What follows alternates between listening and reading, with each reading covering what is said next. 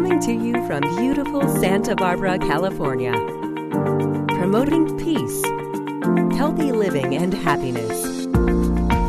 It's the Peace Podcast with host Barbara Gone Mueller.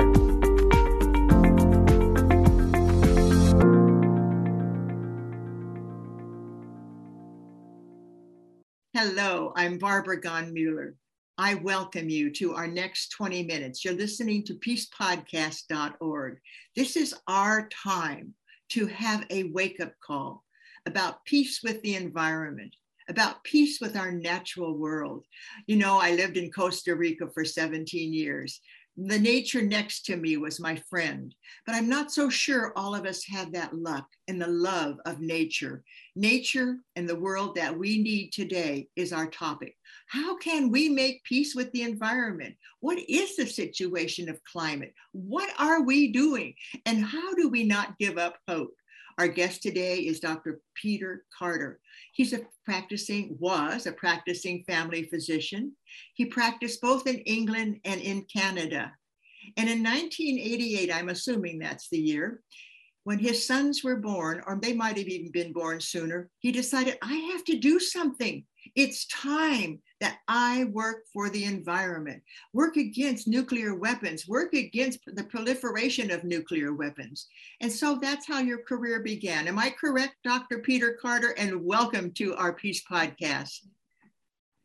Thank you for um, uh, flashing my life before me. was interesting. Thank you well, you know, I, I saw you on YouTube. I've seen you on many of your programs with the various conferences that you've had keynotes at, and I've been your fan for quite a while. And I feel the wisdom that you bring to us is really valuable right now. And I would like to ask you to begin with what is the state of our climate and the environment today? But first, I'm going to tell you a story. When my husband served at the United Nations, Sweden came to him and they said, Dr. Mueller, we have acid rain. We have things on our planet and in our community that are dangerous to the health of our children. And he's, we just had a conference on the biosphere and nobody came. And he said, Well, of course they didn't come. Who knows what the biosphere is? That thin little crust around the earth. If you want to get people, you have to have people come to a bigger name for it. So they had a little meeting. And in this meeting, this woman said, let's call it the environment, what's around us. And Robert said, we don't even have a word environment. And that's where the word was born and the United Nations in a small group of people. So, what is the state of our environment today, Peter? Well, um, what I try and do is follow the science um, because I have a scientific and medical background.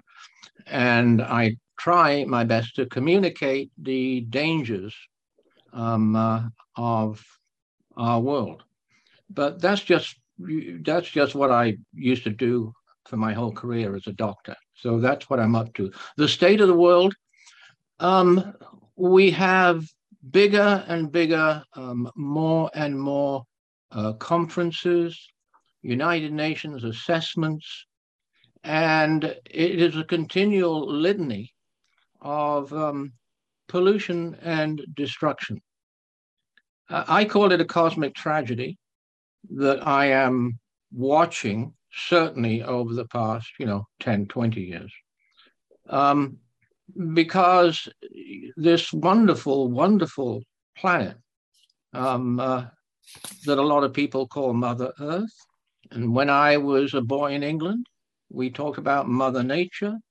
Um, a, a, lot of our understanding and a lot of the our cultural basis on on nature, environment, um, earth, we have lost, and that's tragedy as well.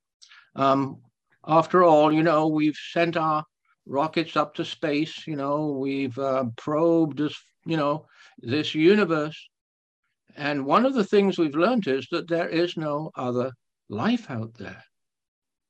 So um, the um, the ancients, as people call them, uh, and and the indigenous people, the First Nations in uh, in Canada, for example, uh, they have an understanding which now is way better than our understanding because we have all of these reports and they're terrible. Um, uh, what I've been doing for the past 15 years, I've called telling the terrible truth. Unfortunately, it's got more and more terrible, but um, those of us like you were uh, talking about before we started, who who never give up, who just continue, right? Um, uh, talking about the things that really need to be talked about, the things that really, really matter. And there, of course, is the joining of um, the peace movement. Um, decades ago, I was very active in the IPPNW. Physicians that banded together around the world um, to uh, achieve um, disarmament. But you know what we did was um, we explained to people the danger of nuclear weapons. They didn't actually understand. And the terrifying thing was when we realized that our governments didn't understand. Right. Right. So there's a there's a big similarity there between the threat of war, which is constantly with us. We're an economy of war, and um, the uh, the threat of which is constant too, um, constantly increasing, the threat of global climate catastrophe. So they're definitely linked in that way. And that's what you're talking about, Peter. With the truth, it shall set us free. We need that truth. We need to know where we are today. And um, as my husband at the United Nations, as I, th- I shared that story, he kept he said if you think it's bad now he would say he spent 40 years at the united nations you should have seen it what what it was like when the french were shooting the germans and i was in alsace lorraine and i mean he said, We're always going to have problems, but the secret to life is to never give up. Is that right, Peter? Is that what you're saying? Why you always speak to Rotary clubs and you speak to whatever conferences want you? Yes, we we as a you know we're the information society. We we think we know a lot. Um, um, our culture society we think is the best there's ever been in human history. Um, the truth is that we don't know very much we don't know very much at all in the sense of the head and the heart together. Um, and we do not know, as I say, what is most important about life. What's most important about life? All of life. Well, all of life together all of life together. And we're interdependent on each other. We're interdependent on the seas and the yeah. oceans and the animals and the little insects and the ants and the flies. They are all part of our environment. And if we destroy the bees, like my sister said on the telephone this morning, you have bees? I said, absolutely. You should see them buzzing around my zucchini squash blossoms. She said, we hardly have any bees left in San Diego. And I said, well, maybe you just don't have enough nature. And I think we're destroying nature in efforts to house people, in efforts to do things that may bring a profit. And maybe we have to step back a way, step back aside, step on the side and take a look. When the bees come to my house, I I plant trees to attract them. I plant loquat trees because I love the symphony of the bees. When my loquat trees bloom, I stand under the trees and I listen to the symphony of the bees. I even record the symphony of the bees. These are the bees making sure that our nature produces fruit for me, that our nature produces zucchini, squash, etc., etc. So there's a harmony that we're looking for now, isn't there? A harmony with nature and the well-being of all humans and as you begin to tell me your story again about how you became so involved in this, I see there's a pattern, a pattern of information, action, and then sustainability. So, what actions can we take today? Awareness, information, persuasion to do something. What is that? What is that? Well, first of all, people have to people have to be interested, and um, uh, there's been a huge reluctance. Um, and again, there's a similarity um, there was uh, when we were involved in the, you know, nuclear uh, threat, nuclear disarmament, you know, with tens of thousands of nuclear weapons. It's completely insane, right? Um, uh, we had to give people some scary news. And um, uh, they did. A lot of people rallied and joined our groups. and had marches and demanded that their governments uh, get rid of these terrible, terrible killing machines. And uh, here we are in the same boat today. Um, it's it's pretty ironic to me, um, uh, um, you know, when the when the Ukraine obscenity started, yes, and started getting worse and worse and worse. Um, uh, I thought, oh my God, I've gone back 50 years. This is this is this is crazy, you know. The um, the there's two essentials. One is that we have to understand our economy because our economy drives our destruction and our pollution. We have a crazy e- economy. Um, the economics that calls itself a science is absolutely ridiculous. You know, we, I'm, many, many, I mean, many people have written about this. The um, the economy that depends on constant what they call growth, which is constant manufacturing of stuff, right? And now that stuff is, um, you know, it, it, it's trivia, trivia, right? But we are pouring it out. And uh, so here we are, we've known or a lot of people have told us for a long, long time, that it does not make any sense. It is a, practically a suicide mission. You know, to have a, a drive, to have a principle that what we are going to do is extract more and more and more out of nature, right? Manufacture more and more and more stuff, and we just keep going. We just keep doing it. The um, the result of that is um, degradation of nature.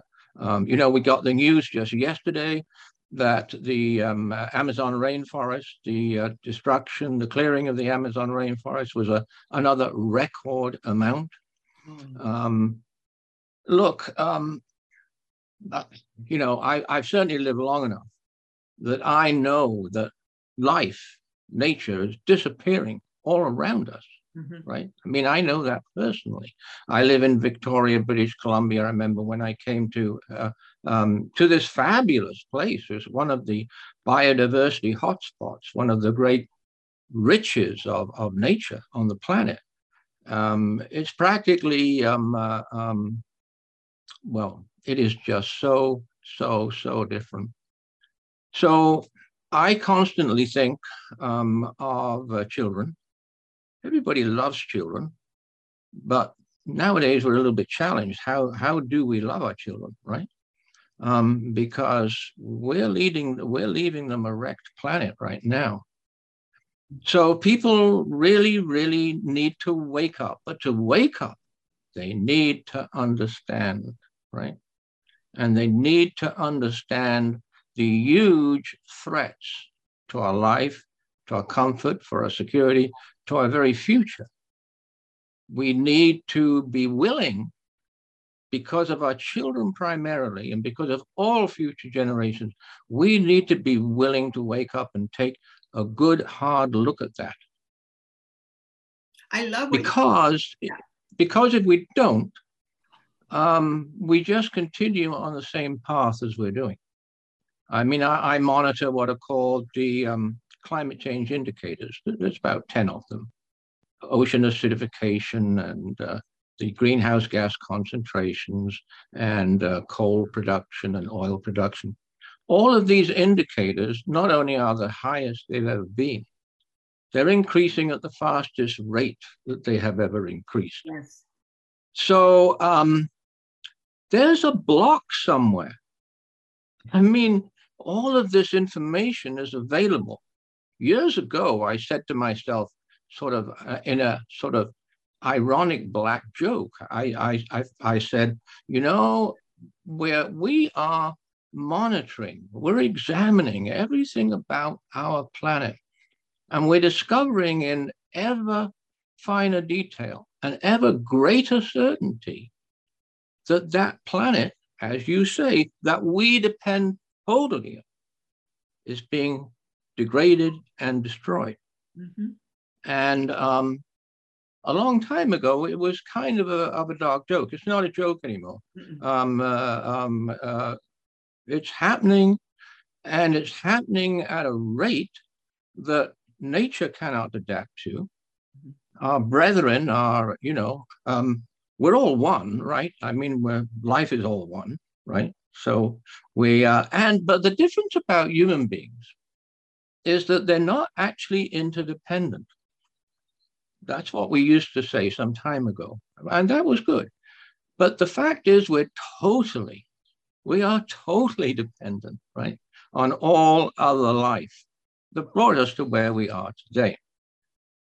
So, um, education is um, is always the number one top answer to any of our big solutions. It tends to get missed out, right? Mm-hmm. It always has to be on top. Well, when the uh, Swedish people came to my husband at the United Nations and they said we are having acid rain and our rivers are polluted, he said, Well, you know, the only thing that will help people change their minds is a big gun. What's a big gun? A big conference, a conference where you bring the leading scientists together and they start to look at the issues. And then he did the Rio de Janeiro conference. And at that point, when he did the Rio de Janeiro conference, that you may be aware of, there were no oh, people. Oh, yeah, very much. Yes, I'm not surprised. And and no one was really they didn't have any environmental people in the communities. They just didn't have them. They didn't have them charter for the United Nations, you know, these things that we know what was the charter of the united nations founded on? The avoidance the scourge of war to avoid all future wars. So we're going to have to have a charter for nature and i did make one myself that if we have the same priorities that we will not destroy nature at all costs simple little combination of not destroying nature and letting nature regenerate itself because it will come back if we leave it alone. So, anyway, if you want to know more about Peter Carter, Dr. Peter Carter, our illustrious guest today, he is a co author of the book.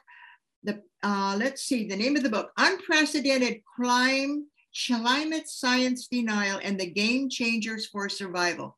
Game changers for survival. What if we each were become that game changer in our community? Does everybody really need a refrigerator? Does everybody really need a washing machine or a lawnmower? I mean, we are a community that should be dependent on each other for some of the things that take up so much of our resources. So I wanted to tell you lastly, Peter, I'm going to give you the last word in a minute, but what you should be doing today, viewers, is pay attention to what Peter said. Pay attention to him on YouTube. He has a mission. His mission now is to spread the full truth about the extreme risks and magnitude of the global climate and ocean disruption emergency and its impact. And this will get you his impact on food security, our health, and our survival. If you have one goal today, it is look around you, pay attention. What is it? Robert always said to people, they would say, Oh, Dr. Mueller, you're so smart. I just live in Timbuktu. And what can I do? He said, Look at everything you do and multiply it by the number of people on the planet. If everybody did that, would we have a planet left? Think about it. If everybody multiplied it by the 6 billion people, or how, how many people do we have on the planet now, Dr. Carter? Is it nine billion? I can't even remember. No, no, it's not. It's not nine yet. Um, it's seven and a half, I think, approximately. Yeah, well, it's my... still going up. I mean, it has it has slowed down a lot.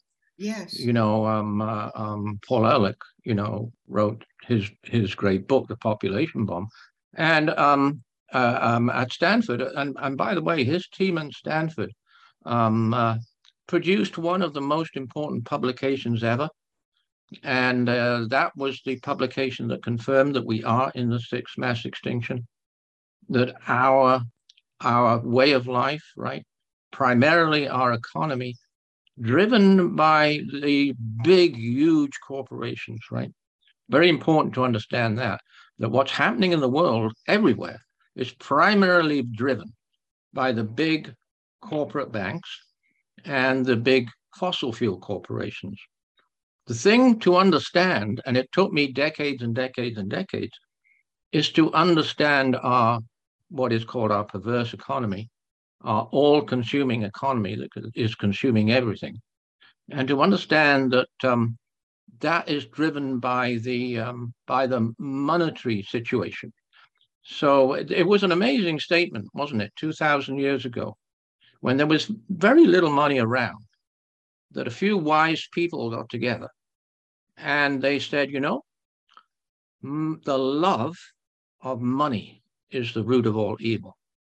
Today, we have been put in a position where we are dependent on money. And that happened, and we have not noticed, in actual fact, what that's done to us and what that's done to the world. Hmm? Because we have these, we've allowed these massive powerhouses of corporations to develop. Mm-hmm. And they influence absolutely everything in our life now. So that's something to, to understand as well. Now, there are some great environmental organizations um, uh, who put out every year how much money the uh, these banks, right, are funding the fossil fuel industry, trillions and trillions of dollars. But our governments are doing the same. Our governments are subsidizing the fossil fuel industry, um, trillions of dollars, five trillions of dollars, according to the IMF. That's so these are things I try and these are things I try and communicate as well.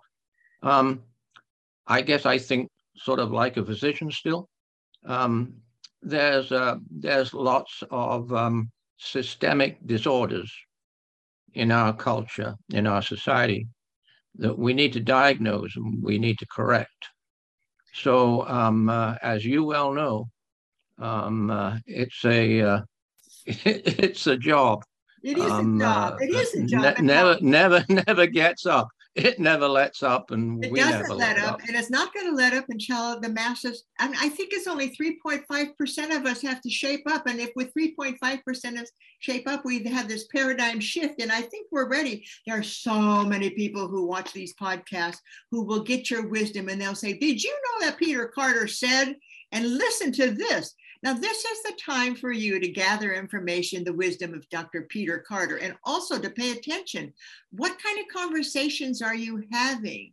You know, we get caught up in conversations about a TV show. What if you got caught up in a conversation with some friends and you watched this video today and you brought them together and you had a conversation about what can we do in our neighborhood? What can we do in our city? You know, I am. A I want to. I want to interrupt you, Barbara, because right you ahead. have put your finger on the number one thing, and it's conversation.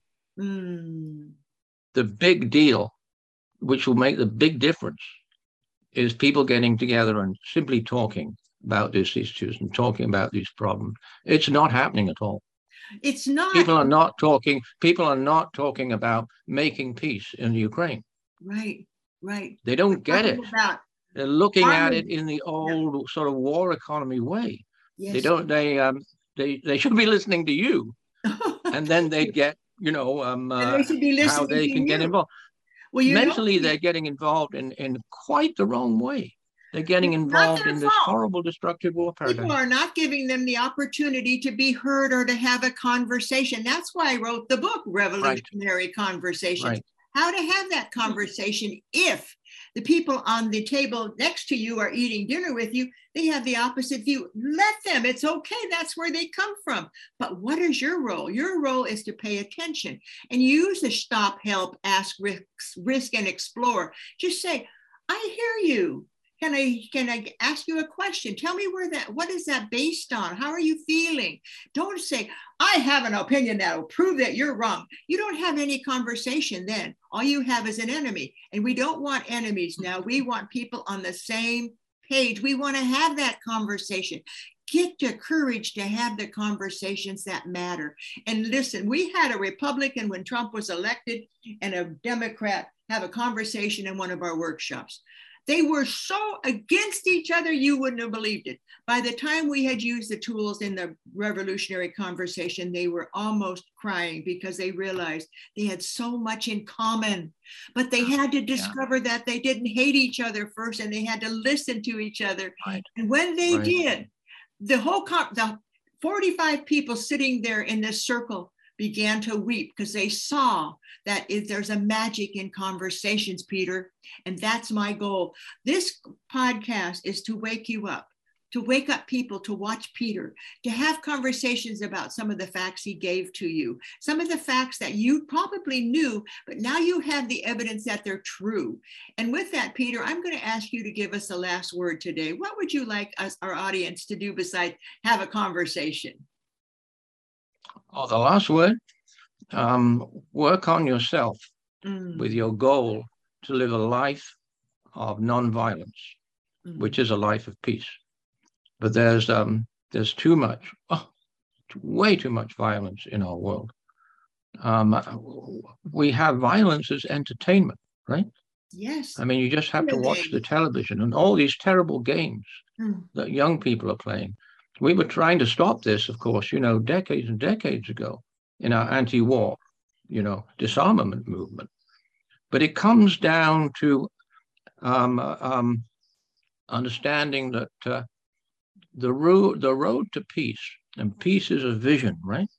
It is. That humanity has always, always had, always had. And it's a great because that binds us together, right?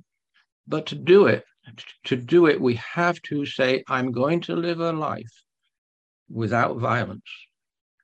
And um, that's the path to go on. What a beautiful statement. I'm going to live the life of nonviolence there are so many examples of people who have gone before us on whose, on whose shoulders we stand that nonviolence change the way a planet may go. And I'm going to make sure it happens. The most we are we were born in the most beautiful paradise in the universe with the humanity living in peace, well-being, and utmost happiness. With the words that Peter Carter gave to us today, that's our goal. Have a conversation how you can bring peace into your family, into your neighborhood, maybe even in the grocery store when you're visiting and you're buying what you need. Maybe that's a place that needs your peace. As those 85 speakers from the 2016 World Peace Conference told me, peace begins with me. And then I add and starts with the conversation, as Peter Carter said today. Dr. Peter Carter, I thank you for the wisdom you brought to our podcast. And I thank you for carrying on this feeling that we can do something. It's not that hopeless if we pay attention. Now, he talked you, he taught you about the way to begin. And with that, I say thank you again, Peter. It's been an honor to interview you and to have you on peacepodcast.org. I'm Barbara Gahn Mueller. Invite two friends, not three, just two, two friends, sit down and watch this podcast together and have that conversation. And with that, I say thank you. We're now on our 86th podcast. You can listen to us on Spotify. You can watch us on iTunes. I listen to us in, on YouTube. It's up to you to make the difference our world needs to do. Our day I said, our world needs today. To do the right thing takes courage. Thank you.